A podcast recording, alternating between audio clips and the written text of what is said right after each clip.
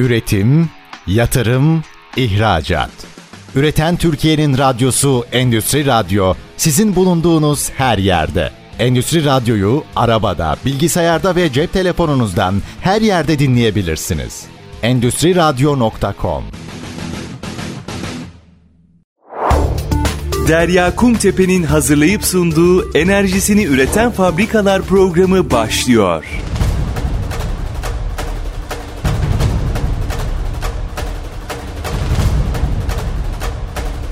Enerjisini Üreten Fabrikalar programından herkese merhabalar. Ben Derya Kumtepe. Bugün programda çok önemli bir konuya değineceğiz. Malum sanayide artan enerji maliyetleri nedeniyle farklı çözüm yollarını konuşuyoruz. Neler yapabiliriz bunların üzerinde duruyoruz. Endüstriyel fırınları konuşacağız. Sanayideki elektrik yükü nedir? Bu tarafta nasıl bir verimlilik potansiyeline sahibiz? Bunları soracağım. Çok değerli bir konuğum var. Sistem Teknik CEO'su ve Sarvion Yönetim Kurulu üyesi Beste Özdeşlik bizlerle birlikte. Hoş geldiniz Beste Hanım.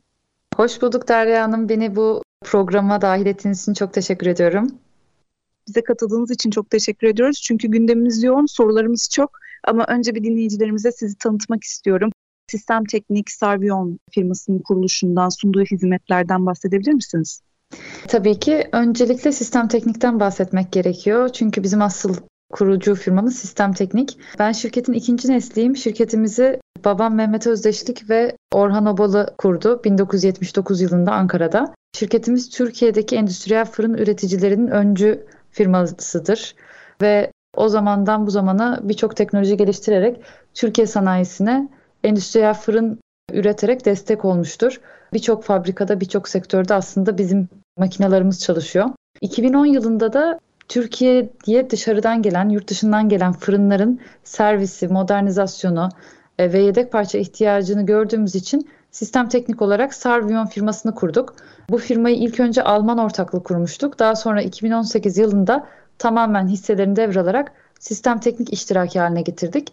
İki firmanın birbirinden farkı sistem tekniğin kendi teknolojisini üreterek yeni fırınlar üretiyor olması. Sarvion'da mevcut fırınların sistem teknik marka olmayan diğer fırınların servisini ve modernizasyon projelerini üstlenen bir firma olarak faaliyetini sürdürüyor baktığınız zaman e, fırınlarla ilgili birçok konuda o zaman yüksek bir deneyime sahipsiniz. Hem üretici hem de diğer fırınları da yakından inceleyen bir firma olarak.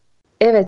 Yani burada aslında Sarvion'un bizim için çok ciddi bir avantajı var. Çünkü bizim hizmet vermediğimiz birçok fabrikaya, birçok müşteriye, birçok farklı prosese Sarvion aracılığıyla hizmet vererek hem tecrübe kazanıyoruz hem de etkinlik alanımızı genişletebiliyoruz bu şekilde. Şimdi endüstriyel fırınlarla ilgili sanayi tesislerinin nasıl bir enerji verimlilik potansiyeli bulunuyor? Hangi sektörler endüstriyel fırınlar nedeniyle yüksek oranda enerji tüketiyor? Aslında endüstriyel fırınlar enerji verimliliği konusunda en önemli ele alınması gereken makineler. Çünkü sanayide harcanan enerjinin, tüketilen enerjinin yaklaşık %30'u tamamen fırınlar tarafından tüketiliyor.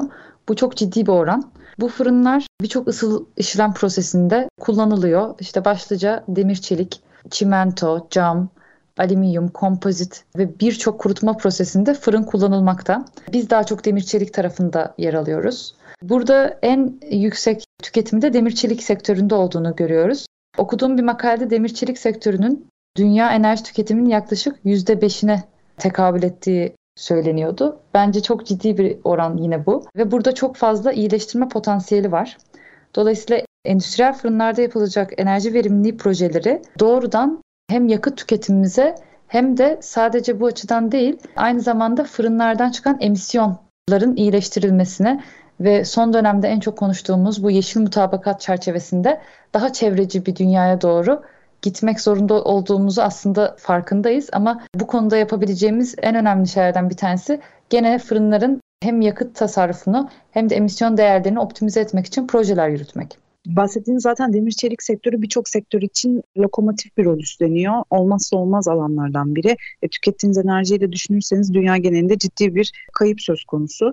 Peki iyileştirmeler nasıl yapılıyor? Hani nasıl bir stratejiyle hareket ediyorsunuz? Şimdi fırınlarda aslında dediğim gibi iki tane konu var. Bir tanesi fırınların ısınması için tükettiğimiz enerji ve bu yakıt diyelim buna. Bu yakıtın türü. Bu fırın elektrikli olabilir, gaz ısıtmalı olabilir, sıvı yakıtlı olabilir. Öncelikle bu kullanılan yakıt tipi ve bunun çevreciliği, bunun optimum seviyede kullanılması, verimli kullanılması çok önemli. Önce ona değineceğim. Daha sonra da bu fırınların sonuçta e, proses sonucu çıkan bir egzoz gazları var. Bunlar da bacalardan dışarı atılıyor. Bu bacalardan dışarı atılan emisyonların yine çevreye zarar vermemesi için karbon salınımına etkisinin azaltılması için yapılabilecek şeylerden bahsedeceğim. Şimdi fırınların öncelikle bir ısıtma sistemleri var dediğim gibi. Bir de bu ısının kullanılan verimli tarafı tabii ki malzemeye etki eden tarafı oluyor. Ancak malzemeyi ısıtabilmek için sizin öncelikle fırını da ısıtmanız gerekiyor. Fırının içerisindeki bütün konstrüksiyonu ve refraktör izolasyon malzemelerini. Dolayısıyla yapılabilecek birinci şeylerden bir tanesi doğru izolasyon tasarımı ve izolasyon malzemelerinin doğru seçimi. İkincisi fırınlardaki açıklıkların ve baca kayıplarının minimize edilmesi. Çünkü bahsettiğimiz bu ortaya çıkan enerji dediğim gibi nasıl malzemeye verimli bir şekilde etki ediyorsa aynı şekilde fırındaki diğer açıklıklardan ve bacadan bir kayıp olarak dışarıya atılabiliyor. Bu açıklıkların optimize edilmesi gerekiyor. Üçüncüsü yüzey kayıpları. Gene aslında izolasyonla ilintili bir konu. Biz bir belli bir alanı sonuçta ısıtıp o ısıya doyurup daha sonra içerideki proses sıcaklığını aslında verimli bir şekilde kullanabiliyoruz. Dolayısıyla yüzey kaybı da önemli bir konu. Bunun haricinde bu fırınlara malzemelerin yüklenmesi için veya malzemenin fırın içerisinde ilerlemesini sağlamak için belirli tahrik elemanları var. Bu elemanların da sürdürülebilirliği için soğutmaları da gerekiyor. Dolayısıyla bu soğutmalardaki yaşanan kayıplar ve son olarak da bu işte doğal gazlı veya işte propanda olabilir. Gaz ısıtmalı bir fırınsa yanma verimliliği ve genel olarak bütün bu e, sistemlerin hem otomasyonel anlamda hem de kurgu anlamında proses verimliliği komple ele alınması gereken bütünsel bir konu ve ciddi uzmanlık gerektiriyor. Biz de aslında firma olarak bu tip konuları ele alıyoruz. Özellikle fırın revizyonlarında da mevcut fırınlardaki kapasite değerlendirmelerine bakıyoruz. Mesela fırının aslında daha fazla üretim kapasitesi varken ya da faydalı boyutu daha iyi kullanabileceği bir durum varken aynı enerjiyi harcayıp daha az üretim yaptığını görebiliyoruz. Veya işte kapıların açılıp kapanmasının süresi bile aslında bu prosese veya tüketilen enerjiye çok ciddi anlamda etki edebiliyor. Dolayısıyla bu bahsettiğim alanlarda çalışmalar yaparak hem yakma sistemleri hem hareketli sistemler hem otomasyon gibi konularla izolasyon tasarımıyla bu bütün bu verimsizliklerin önüne geçmeye çalışıyoruz birçok koldan aslında sektörün çok önemli bir sorununa cevap vermiş oluyorsunuz. Ben biraz böyle sahada gerçekleştiğiniz görüşmeleri de merak ediyorum. Sanayi kuruluşlarının sizden beklentileri neler? Siz yaptığınız projeleri anlattığınız zaman onların tepkileri neler oluyor ve sizden daha fazla neler istiyorlar? Şimdi aslında sektörün beklentisi kesinlikle tüketim değerlerini düşürmek. Bunun için birçok farklı yöntem deneyen, denemek isteyen müşterilerimiz var. Bunlardan bir tanesi dediğim gibi kullanılan alanın optimizasyonunu daha küçültmek isteyen var örnek veriyorum. Fırın çok büyük ama daha küçük bir alan kullanıyorsa bunu küçültmek isteyen müşterimiz de oluyor. Gaz tüketimlerini düşürmek için daha verimli yeni teknoloji yakıcıları kullanmak isteyen müşterilerimiz oluyor. Biz zaten bu konuda bir Alman partnerimizle birlikte bütün sektörde hizmet veriyoruz. Yakıcıların kendi ısısını geri kazandığı bir self reküperatör sistemi var. Self reküperatif yakıcılar sektörde aslında çok verimli çalışan yakıcılar veya rejeneratif yakıcılar da var. Bunlar rejenerasyonla aslında ısıyı tekrardan yakma havasını ısıtarak kullanıp prosese verimlilik sağlayabiliyorlar. Bu tarz çalışmalar olabiliyor. Yani komple fırınların bakımı, izolasyonların komple yenilenmesi, daha iyi e, kayıpların önlenecek şekilde izolasyonların yapılması ve yanma verimliliğinin arttırılması gibi projeler daha çok talep olarak görüyoruz. Bunun haricinde daha önce yaptığımız bir projemizde mesela fırının boyunu uzatıp gene yakma sistemini self rekuperatif şekilde revize etmek isteyen bir müşterimiz olmuştu. Aynı zamanda şimdi hiç aklınıza gelmeyecek başka bir konu da var mesela. Bu e, fırınlardan bahsettiğimiz fırın rulo tabanlı bir fırın ve bu rulolar birbirine normalde tahrik mekanizması olarak zincirle bağlıydı ve tek bir yerden tahrikle çalışıyordu. Bu tarz durumlarda da zincir kopması yaşandığında veya rulolardan bir tanesinde bir sorun çıktığında komple bütün zinciri söküp bütün fırını durdurmanız gerekiyordu. Şu anda yapmış olduğumuz çalışmalardan bir tanesi bu tahrik sistemini komple değiştirip her bir ruloya ayrı bir bireysel tahrik projesini gerçekleştirdik. ve bu bireysel tahrik sonucunda bu beklenmedik bakım maliyetlerini ve duruşların önüne geçerek yaklaşık %25 oranında kapasite artışı sağladık. Mesela bu da aslında ilk bakışta kimsenin verimlilik anlamında aklına gelmeyen bir projeydi. Ama müşterimizin e, istekleri doğrultusunda birlikte projelendirerek dediğim gibi birçok farklı alana dokunarak verimlilikte iyileştirme sağlayabiliyoruz. Müşterilerin beklentisi de sizin aslında sorduğunuz soruya ben şu açıdan yaklaşmak istiyorum. Genel olarak müşterilerimizin beklentisi veya bu konuya eğilmelerin sebebi teşvikler sayesinde olduğunu ben düşünüyorum. Şimdi bu tip e, yatırımlar komple var olan tesislerin hem ciddi bir duruşa geçip revize edilmesi, teknolojilerinin güncellenmesi ciddi yatırım gerektiren konular. Dolayısıyla müşterilerimizin aslında bu kararları alabilmesi için ki bu herkesin yararına olacak bir şey. Aslında devlet teşvikleri çok çok önemli. Çünkü bu verimlilik arttırıcı projelere ne kadar teşvik sağlanırsa müşterilerimiz de o kadar fazla bunun üzerine eğiliyorlar. Ve bize de genelde gelen talepler açıkçası teşvik kapsamında veya teşvik dolayısıyla da olduğu oluyor. Çok önemli bir başlık açtınız şu an. Birçok konuda aslında devlet teşviğinin etkisi çok yüksek oluyor ve daha uzun sürede hayata geçecek projeleri bir anda hızlandırma gibi bir önemli bir güce sahip. Peki nedir devlet teşvikleri? Ben de tüketicilerin sorduğu, sanayicilerin sorduğu soruyu sorayım. Cezbedici teşvikler var mı? Karar alma noktasında etkileniyorlar mı? Karar alma noktasında çok etkili ve gerçekten devletin sunduğu güzel teşvikler de var. Şu anda özellikle bu verimlilik arttırıcı proseslerle ilgili, projelerle ilgili. Bununla alakalı zaten VAP projesi yöneten danışmanlık firmaları da çalışıyor. Birebir devlet teşviklerinin oranları ile ilgili ben size bilgi veremiyorum şu anda. Ancak bunu kullanan birçok müşterimiz var. Biz işin fırın tarafında olduğumuz için teşviği birebir kullanan tarafta değiliz ama bu verimlilik arttırma projelerine yönelik teşvikleri kullanan müşterilerimizden ee, biz sipariş alıyoruz. Dolayısıyla bu tip danışmanlık firmalarına gidip e, ilgisini çeken, kendi fabrikasında da böyle bir proje gerçekleştirmek isteyen herkese ben ciddi anlamda danışmanlık firmalarıyla görüşmelerini öneriyorum. Evet, burada EVD firmalarına da önemli bir rol düşüyor demek ki.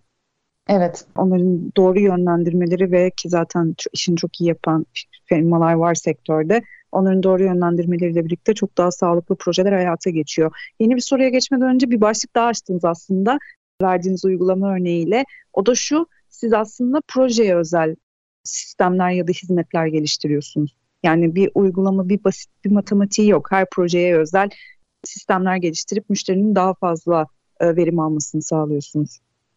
Evet, Servion tarafında kesinlikle bu şekilde ilerliyoruz. Müşterinin tamamen ihtiyacını anlayıp bir de bu tesisler eski ve mevcutta çalışan tesisler olduğu için üzerlerinde ciddi bir çalışma yapıyoruz. Dokümanlarını inceliyoruz. Yerinde ölçülerini alıyoruz, problemleri gözlemliyoruz ve tamamen ihtiyaca yönelik mühendislik çalışması yürüterek orada daha iyi ne yapabiliriz diye müşterinin ihtiyacına göre yeni bir çözüm sunuyoruz. Aslında bizim e, yaptığımız iş tamamen terzi usulü ve tamamen kişiye özel oluyor dediğiniz gibi. Modernizasyon çalışmalarına değineceğiz yeni bir soruyla ama kısa bir araya gidiyorum. Döndüğümüz zaman Sistem Teknik CEO'su ve Servion Yönetim Kurulu üyesi Beste Özdeşlik bizlerle birlikte olmaya devam edecek. Üretim, yatırım, ihracat. Üreten Türkiye'nin radyosu Endüstri Radyo sizin bulunduğunuz her yerde. Endüstri Radyo'yu arabada, bilgisayarda ve cep telefonunuzdan her yerde dinleyebilirsiniz. Endüstri Radyo.com enerjisini üreten fabrikalar programında Sistem Teknik CEO'su ve Servion Yönetim Kurulu üyesi Beste Özdeşlik bizlerle birlikte olmaya devam ediyor. Şimdi en son bir modernizasyon çalışmaları ile ilgili bir virgül koymuştuk. Dilerseniz oradan devam edelim. Çünkü enerji verimliliği konusunda önemli bir başlık. Siz nasıl hizmetler sunuyorsunuz modernizasyon projeleriyle ilgili? Nasıl bir verimlilik değerlerine ulaşıyorsunuz? Ağırlıklı olarak hangi alan üzerinde yoğunlaşıyorsunuz? Derya Hanım teşekkür ediyorum. İkinci bölümde de modernizasyon üzerinden devam ediyoruz. Modernizasyonda aslında daha önce de söylediğim gibi daha çok ısıtma sistemleri revizyonları en çok talep gören şu aşamada modernizasyon çalışmaları oluyor. Ama bunun haricinde bir de otomasyonel anlamda ciddi bir revizyon talepleri oluyor. Çünkü şu anda eski tesislerde yaşanan en büyük problemlerden bir tanesi e, iyi kontrol sistemlerinin var olmaması. Çok eski, günümüz teknolojisinden çok uzak otomasyon sistemleriyle çalıştırılıyor fırınlar. Bunun dezavantajları tabii ki prosesin izlenebilirliği birincisi. Operatör birçok veriyi gözlemleyemeden bu prosesleri sürdürüyor. İkincisi kontrol eksiklikleri, güvenlik açıkları bunlar oluyor. Verimlilik açısından en önemli konu da şu. Bir fırını, bir makineyi verimli bir şekilde çalıştıramazsanız hem orada gereksiz bir enerji tüketiminiz oluyor hem de tüketimlerinizi de doğru takip edemiyorsunuz. Dolayısıyla e, aslında bu modernizasyonların bir ayağı da iyi bir kontrol sistemi, otomasyonel anlamda fırının komple elden geçirilmesi ve çok iyi izlenebilir ve raporlanabilir bir SCADA sisteminin olması biz tavsiye ediyoruz kesinlikle ve müşterilerimizden de bu açıdan ciddi talepler alıyoruz. Programın ikinci bölümünde ben birazcık da e, ürünler tarafına geçmek istiyorum. Yeni dönemde sektöre sunacağınız yeni ürünler var mı? Özellikle belirlediğiniz hedef sektörler var mı? Şimdi bizim aslında iki firma adına konuşuyorum. Bir tanesi ilk başta bahsettiğim gibi fırın imalatçısı firmamız Sistem Teknik, diğeri Sarvion. Sistem Teknik açısından baktığımızda aslında bizim odak noktamız yeni dönemde tamamen vakum fırınları. Vakum fırınlarının birçok avantajı var. Birincisi çok daha temiz bir proses, daha verimli bir proses. Bu anlamda aslında enerji verimliliği de yüksek diyebiliriz. Bu enerji verimliliğinin yüksek olmasının birinci sebebi proses sürelerinin daha kısa olması. Dolayısıyla hem üretim anlamında hem enerji anlamında çok daha verimli fırınlar ve yüksek teknoloji fırınlar. Biz Türkiye'de ilk defa 2002 yılında vakum fırını ürettik. Daha sonra da hidrojenle e, soğutma ile ilgili bir patent aldık Almanya üzerinden. O zaman sektör çok hidrojen kullanımına da hazır değildi. Hala daha çok e, hazır değiliz ama e, bunun geleceğin teknolojisi olacağını öngörmüştük o zamandan ve şu anda en çok konuşulan şeylerden bir tanesi de biliyorsunuz ki sanayide hidrojenin kullanımı. Dolayısıyla bizim için odak nokta dediğimiz ürünlerimiz vakum fırınları, low pressure carburizing dediğimiz düşük basınçta sementasyon prosesine yönelik fırınlar. Bizim tamamen aslında şu anda hem hızlı üretimi için altyapısını oluşturduğumuz hem de ARGE olarak teknolojisi üzerine çalıştığımız ana ürün grubumuz vakum. Bunun haricinde bir de yangına dayanım test fırınları yapıyoruz. Bu konuda da dünyada lider konumdayız şu anda. Bunu söylemekten gerçekten gurur duyuyorum. Çünkü birçok ülkeden Yeni Zelanda'dan bile yangına dayanım test fırınları için biz talep alır olduk ve kesinlikle bu konuda bir pazarlama çalışması dahi yapmıyoruz. Yılların emeği sonucunda bu noktaya geldik. Bu iki konu bizim için önem arz ediyor. Dolayısıyla bizim odak noktalarımız bunlar. Gelecek dönemde de daha çok low pressure carburizing üzerine çalışma yapacağız. Sarvion tarafına bakacak olursak da yine aslında enerji verimliliği konusu odak noktası. Biz modernizasyon projelerini enerji verimliliği odağında yapıyoruz. Yeni dönemde de sektöre sunmuş olduğumuz belli ürünlerimiz var. Bunlardan bir tanesi atmosfer kontrollü fırınlarda kullanılan oksijen propları. Bunu Türkiye'de ilk defa yerli olarak üretmeye başladık kendi tasarımımızla. Onun haricinde enerji verimliliği yüksek, daha önce de bahsetmiş olduğum self rekuperatif e, yakma sistemleri var. Biz bu konuda konusunda gerçekten çok uzman, lider bir firma olan Noxmat ile Alman firmasıyla işbirliği yaptık. Şu anda önümüzdeki süreçte de Türkiye pazarına bu yüksek verimli yakıcıların tedariğini projelendirmesini ve servisini sağlamaya devam ediyor olacağız. Almanya'daki firmayla yaptığınız işbirliği kapsamında bunlar çok önemli gelişmeler. Özellikle bilgilerin alışverişi ve projelerin daha hızlı ilerlemesi için güzel birliktelikleri oluyor. Birazcık daha detaylandırabilir misiniz? Çok güzel bilgiler verdiniz. Hızlı hızlı geçtik. Daha da detaylandırmak istiyorum. Tabii ki. Bu bahsettiğim Almanya'daki firmanın ismi Noxmat. Noxmat yüksek verimli e, yakıcılar yapmak üzere kurulmuş bir firma. Biz bu firmanın ürünlerini yıllardır aslında kendi fırınlarımızda kullanıyorduk. Son dönemde daha fazla iletişime geçtik, daha fazla işbirliği potansiyelimizi gördük ve birlikte çalışmaya karar verdik. Bunun birçok açıdan faydası var. Çünkü sadece bir ürünü alıp kullanmak veya sektöre sunmak dışında aynı zamanda onların ARGE merkezleriyle bizim ARGE merkezimizin ortak yapabileceği çalışmalar. Bunlar ileride belki bir AB projesine de dönüşebilir. Bize çok yeni fırsatlar sunuyor. Daha çok ufkumuzu açıyor. Aynı şekilde bizim onlara verdiğimiz verilerle onlar da ürünlerini geliştirme fırsatları buluyorlar. Bizim işbirliğimizin kapsamı aslında üretmiş oldukları yakıcıların, yüksek verimli self rekuperatif yakıcıların hem üretimi konusunda hem satışı konusunda hem de geliştirmesi konusunda bir işbirliği. Aynı zamanda bu ürünlerin Türkiye'deki servisini de veriyoruz veya bizim ürünlerimize Almanya'da servis verme konusunda bize onlar destek oluyorlar. Dolayısıyla ben bu tarz işbirliklerinin çok faydalı olduğunu düşünüyorum. Yurt dışı ile yapılan işlerde özellikle ihracatımızı arttırmak istediğimiz bu süreçte hem bu işin tabii iki tarafı da var. Hani ürünlerini ithal ederek Türkiye pazarına sunuyoruz ama aynı şekilde bizim ürünlerimizin de ihracatına hem servis desteği hem de ürün desteğiyle aslında onlar da dolaylı yoldan destek olmuş oluyorlar. Dolayısıyla bu tarz fırsatlar bence hepimiz için çok önemli. E, biz de bu fırsatın bu sene yakalama şansı bulduk ve bir şekilde işbirliğimizi başlattık. Umuyorum önümüzdeki senelerde çok daha verimli bir noktaya doğru ilerleyeceğiz. Teşekkürler bilgiler için. Ben de son dönemde yer aldığınız bir projeyle ilgili bilgi vermenizi rica edeceğim. Nasıl verimlilik çıktıları elde ettiniz? Nasıl bir projeydi? Son dönemde yapmış olduğumuz projelerden bir tanesi aslında Ukrayna'da gerçekleşti. Tam olarak maalesef bu savaş başlamadan yaklaşık 5 gün önce falan herhalde döndük biz oradan. O proje bizim için çok güzel bir projeydi. Ondan bahsetmek istiyorum.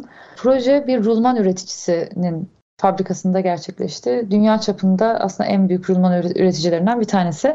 Biz İsveç'teki fabrikalarından eski bir ısı işlem hattını söktük. Onu Ukrayna'ya taşıdık. Ukrayna'da tekrardan komple modernizasyonunu yaparak revizyonu gerçekleştirdik. Buradaki aslında yapılan işlemin özetleyecek olursak yakma sistemini komple değiştirdik ve tasarımı da değiştirdik. Bu zaten enerji verimliliği açısından en önemli noktalardan bir tanesiydi. Bu bahsettiğimiz Alman firması hmm, yani ortak iş ortaklığı kurduğumuz Alman firmasının yakma sistemlerini kullandık yüksek verimlilikte. Homojenliği sağlamak için de yakıcı sayısını arttırdık ve gerçekten çok iyi tüketim değerlerini ve homojenlik seviyelerini sağladık. Bunun haricinde komple otomasyon sistemi elektrik panosunu revize ettik ve bütün batch de denilen aslında bu yüklenen malzemelerin takibini sağlayabildikleri ve laboratuvarla haberleşerek meteorolojik çıktıların da aslında bu malzemelerle ilişkilendirilebildiği çok güzel bir SCADA sistemi kurduk. Onun haricinde bütün ekipmanların bakımını yaptık, yeniledik. Hidrolik eşanjörleri değiştirdik. Atmosfer kontrol sistemini komple değiştirdik. Bu şeylere de hem bacaya sıcaklık ölçümü için termokapıl ekledik. Bu aslında verimliliğin kontrolü için hem de sayaç eklemesi yaparak tüketimleri de kayıt altına aldık. E, bu projenin sonunda maalesef ülke savaşa girdi. Ama bizim fırının olduğu bölge yani bu fabrikanın olduğu bölge en çok etkilenen bölgelerden bir tanesi değildi. Dolayısıyla fabrika hala biz hala konuşuyoruz. Aktif olarak çalışıyor. Üretime devam ediyor ve fırının hiç durmadığını söylüyorlar. Bu bizim için gerçekten çok gurur verici çünkü kendi genel merkezlerine de sahip oldukları en iyi fırın olduğunu bildirmişler.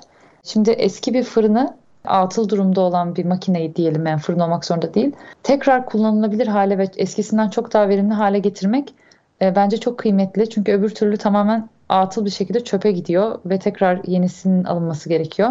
Birinci kazanım buradan. İkincisi e, yaklaşık 25 tane fırını olan bir fabrikada en iyi tüketim seviyesini sağlayan en verimli fırın olarak addedilmesi bizim için çok büyük bir gurur kaynağı. Onun dışında yapmış olduğumuz SCADA sisteminin çok beğenilmesi sonucu bu firmanın genel merkezinden bize ulaştılar ve bundan sonraki projelerde de birlikte çalışmak istediklerini söylediler. Şimdi onlarla tekrardan yeni projeler için görüşüyoruz. Bizim için hakikaten çok güzel ve başarılı bir projeydi. Dediğim gibi savaş konusu hepimizi çok üzdü. Umuyorum oradaki insanlar çok en kısa sürede sağlıklı, rahat bir şekilde yaşayacakları bir e, ortama tekrardan kavuşurlar. Gerçekten çok güzel bir proje olmuş. Örnek bir verimlilik projesi olmuş. Öncelikle emeğinize sağlık. Özellikle Türkiye'de Türk mühendislerinin yaptığı bu çalışmaları biz de gündeme getirmekten ve dinleyicilere ulaştırmaktan dolayı çok mutlu oluyoruz. Dediğiniz gibi savaş konusu gerçekten herkese çok üzdü. Sizin de böyle 5 gün öncesinde tamamlamış olmanız da büyük bir şans olmuş aslında. Evet gerçekten ve e, bir kere de o tam yanlış hatırlamıyorsam Şubat ayında başlamıştı. Aralık sonunda da yani bu ger yani gerilim başlamıştı hala bu işte savaş çıkacak diye bir söylenti de vardı ama kimse inanmıyordu orada. Orada bir, bir iki sefer bizim uçağımız da iptal oldu. Hatta bir korkmuştuk acaba gerçekten savaş mı başlıyor burada mı kaldık falan diye ama tam biz döndük peşimizden savaş başladı. Hani artık şans mı denir buna bilmiyorum ama hani bizim açımızdan dönebilmiş olmak tabii ki şanstı. Tabii büyük bir şans olmuş. Şimdi yani çok geçmiş olsun. Umuyorum tekrardan bu kötü süreçte son bulur ülkede. Dünyanın hiçbir yerinde de böyle kötü şeyler yaşanmaz. Kısa bir araya gidelim. Döndüğümüz zaman sohbetimize kaldığımız yerden devam edeceğiz. Sistem Teknik CEO'su ve Servion Yönetim Kurulu üyesi Beste Özdeşlik bizlerle birlikte olmaya devam edecek. Üretim, yatırım, ihracat. Üreten Türkiye'nin radyosu Endüstri Radyo sizin bulunduğunuz her yerde. Endüstri Radyo'yu arabada, bilgisayarda ve cep telefonunuzdan her yerde dinleyebilirsiniz. Endüstri Radyo.com Enerjisini Üreten Fabrikalar programında Sistem Teknik CEO'su ve Servion Yönetim Kurulu üyesi Beste Özdeşlik'le sohbetimize kaldığımız yerden devam ediyoruz. Şimdi enerji verimliliği diyoruz. Bağlantılı çok önemli bir konu var aslında. Tüm dünyada yaşanan zaten Ukrayna Savaşı'ndan kaynaklı bir enerji krizi var. Diğer taraftan da küresel ısınma sorunuyla karşı karşıyayız. Yeşil Mutabakat Anlaşması tabii ki artık bütün ülkeler için alarm vaziyette ve herkes önemli önlemler alıyor. Siz bu konuyla ilgili neler söylemek istersiniz?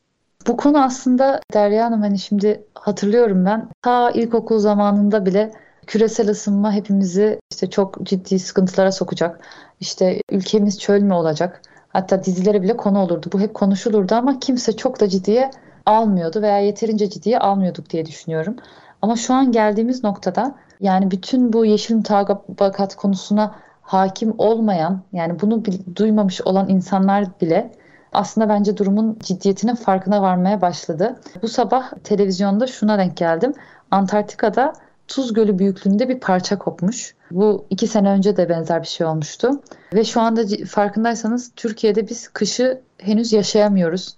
Doğru düzgün kar yok. Bahar gibi bir kış geçiriyoruz neredeyse ve yeni yeni havalar soğumaya başladı. Öte yandan Çin'e bakıyoruz. Ben gene bu sabah televizyonda haberleri izlerken gördüm. Eksi 54 derece. Yani yaşanabilecek bir durumda değil. Özbekistan keza öyle. Yani dünyanın düzeni çok ciddi anlamda değişiyor. Hepimizin bütün hayatına etki eder hale geldi. Vaktimiz kalmadı. Yani bu verilen hedefler işte 2030 yılına kadar en az %45 emisyon azaltma hedefleri e, artık yani gereksinim veya teorik değerler değil. Bu bir zorunluluk. Yani bunun için elimizden geleni yapmak zorundayız. Elimizi taşın altına koymak zorundayız. Ve bir şey yapmazsak da bu dünyanın çok fazla bir geleceği kalmadı. Çünkü tükettik. Yani dünyada 1.7 tane dünya varmış gibi dünyayı yedik ve tükettik. Şu anda tüketimimiz elimizdeki kaynakların çok çok üstünde.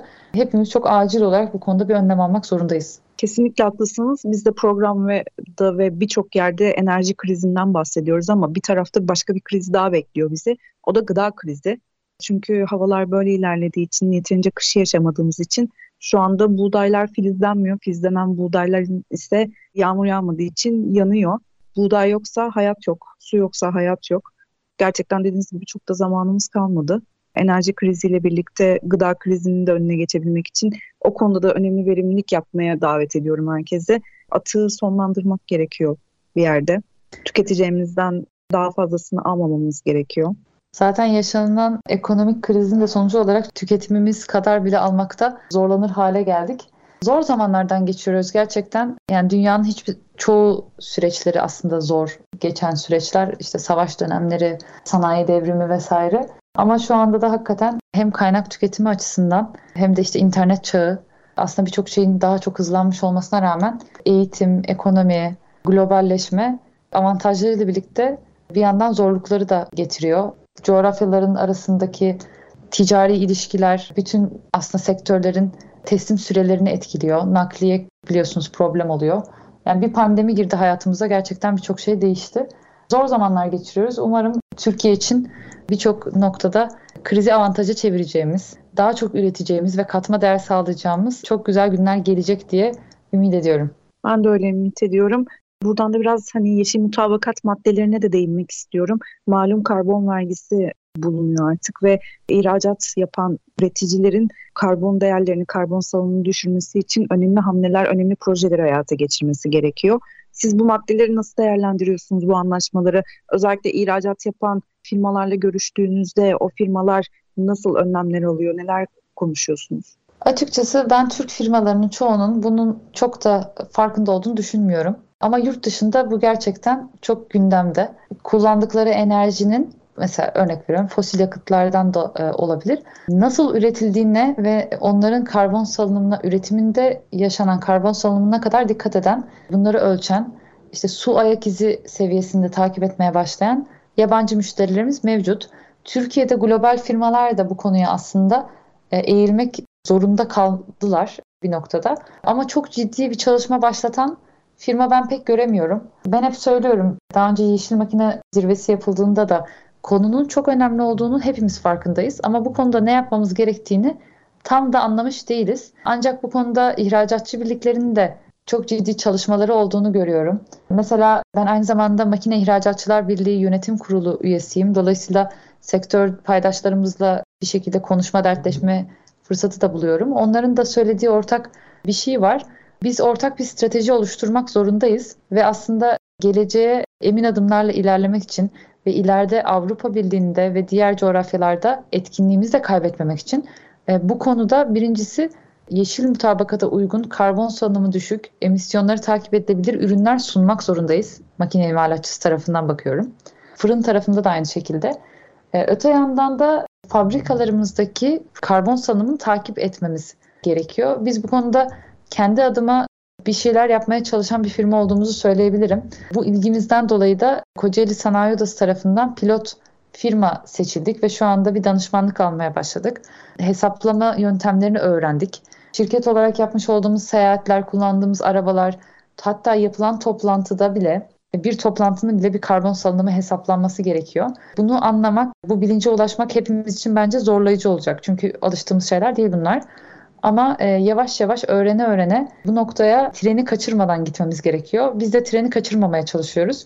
Çünkü ilerleyen zamanda çok hızlı bir devinim olacak ve birçok Avrupa Birliği firmasında aslında görüyoruz artık tedarikçilerini karbon footprint'e göre seçiyorlar ve belli limitler koyuyorlar. Dolayısıyla biz de Türk firmaları olarak daha hızlı bir şekilde bu önlemleri almak zorundayız diye düşünüyorum. Teşekkür ediyorum. Şimdi programımızın da sonuna doğru yaklaşıyoruz. Bu sebepten dolayı bir genel bir toparlamak istersek sizin hem ihracata yönelik çalışmalarınızdan kısaca bahsedebilir misiniz? Hedefte yeni pazarlar var mı? ARGE çalışmalarınız tabii ki bu noktada çok önemli. İş gündemimizde hangi başlıklar bulunuyor? Bir şöyle sizden yeni dönem hedeflerinizi öğrenebilirsek sonrasında vedaya gideceğiz. Tabii ki. Çok teşekkür ederim. Şimdi öncelikle bizim bahsettiğim gibi 79 yılından beri e, sektörde önemli bir firmayız. Alanımızda dünyada ilk onda sayılıyoruz. Dolayısıyla aslında birçok coğrafyada işte e, Rusya'dan Çin'e, Amerika'ya, Avrupa Birliği'ne kadar birçok yerde e, Meksika'da bizim fırınlarımız şu anda çalışıyor. Bu gerçekten büyük bir gurur. Bizim amacımız her üründe değil ama belli ürünlerde dünyadaki ilk üç firmadan birisi olmak. Bunlardan bir tanesini başardık. Yangına dayanı test fırınlarında dünyada lider konumdayız şu anda. Dolayısıyla bütün dünyada ilk akla gelen firma olmak istiyorduk ve bu, bu noktaya geldik. Bizim birinci amacımız bunu sürdürmek. İkincisi de vakum fırınlarında özellikle öncelikle odak noktamız Avrupa Birliği. Avrupa Birliği'nde çünkü çok ciddi rakiplerimiz var. Bu alanlarda eğer lider konuma geçebilirsek sonrasında bütün dünyaya yayılmak çok daha kolay. Öncelikle Avrupa Birliği'nde daha sonra Amerika pazarında etkin olmak, etkinliğimizi arttırmak istiyoruz. Bu konuda da ARGE merkezimiz de çok yoğun bir şekilde çalışıyor. Odak projelerimiz aslında daha iyi vakum fırını üretmek. Evet ama bunun yanında yeni prosesler, daha önce bahsettiğim gibi düşük basınçlı sementasyon fırınları üzerine daha çok yoğunlaşmış durumdayız. E, Sarvion tarafında da bizim mühendislik kabiliyetlerimiz ve yetkinliğimizle aslında bütün dünyaya öncelikle yine Avrupa oda üzerinden gidiyoruz. Avrupa Birliği'nde kendi hizmetimizi ihraç ederek, mühendisliğimizi ihraç ederek fırın modernizasyonu konusunda projelerimizin sayısını arttırmayı hedefliyoruz. Bu şekilde özetleyebilirim. Verdiğiniz bilgiler için çok teşekkür ediyorum. Dediğiniz gibi özellikle ARGE tarafında ve ihracat tarafında ve birçok alanda yaptığınız çalışmalar sistemde bütün verimliliği etkiliyor. Ben sizleri tekrardan ilerleyen çalışmalarda burada konuk olarak ağırlamayı çok isterim. Katıldığınız için de ayrıca teşekkür ederim. Asıl ben teşekkür ederim Derya Hanım. Programınıza konuk ettiğiniz için, beni davet ettiğiniz için ve konunun özellikle enerji verimliliği olması da beni ayrıca çok mutlu etti. Başka bir programda da seve seve konuk olmak isterim. Çok teşekkürler. Sistem Teknik CEO'su ve Sarbion Yönetim Kurulu üyesi Beste Özdeşlik bizlerle birlikteydi. Bir sonraki programda görüşene dek hoşçakalın.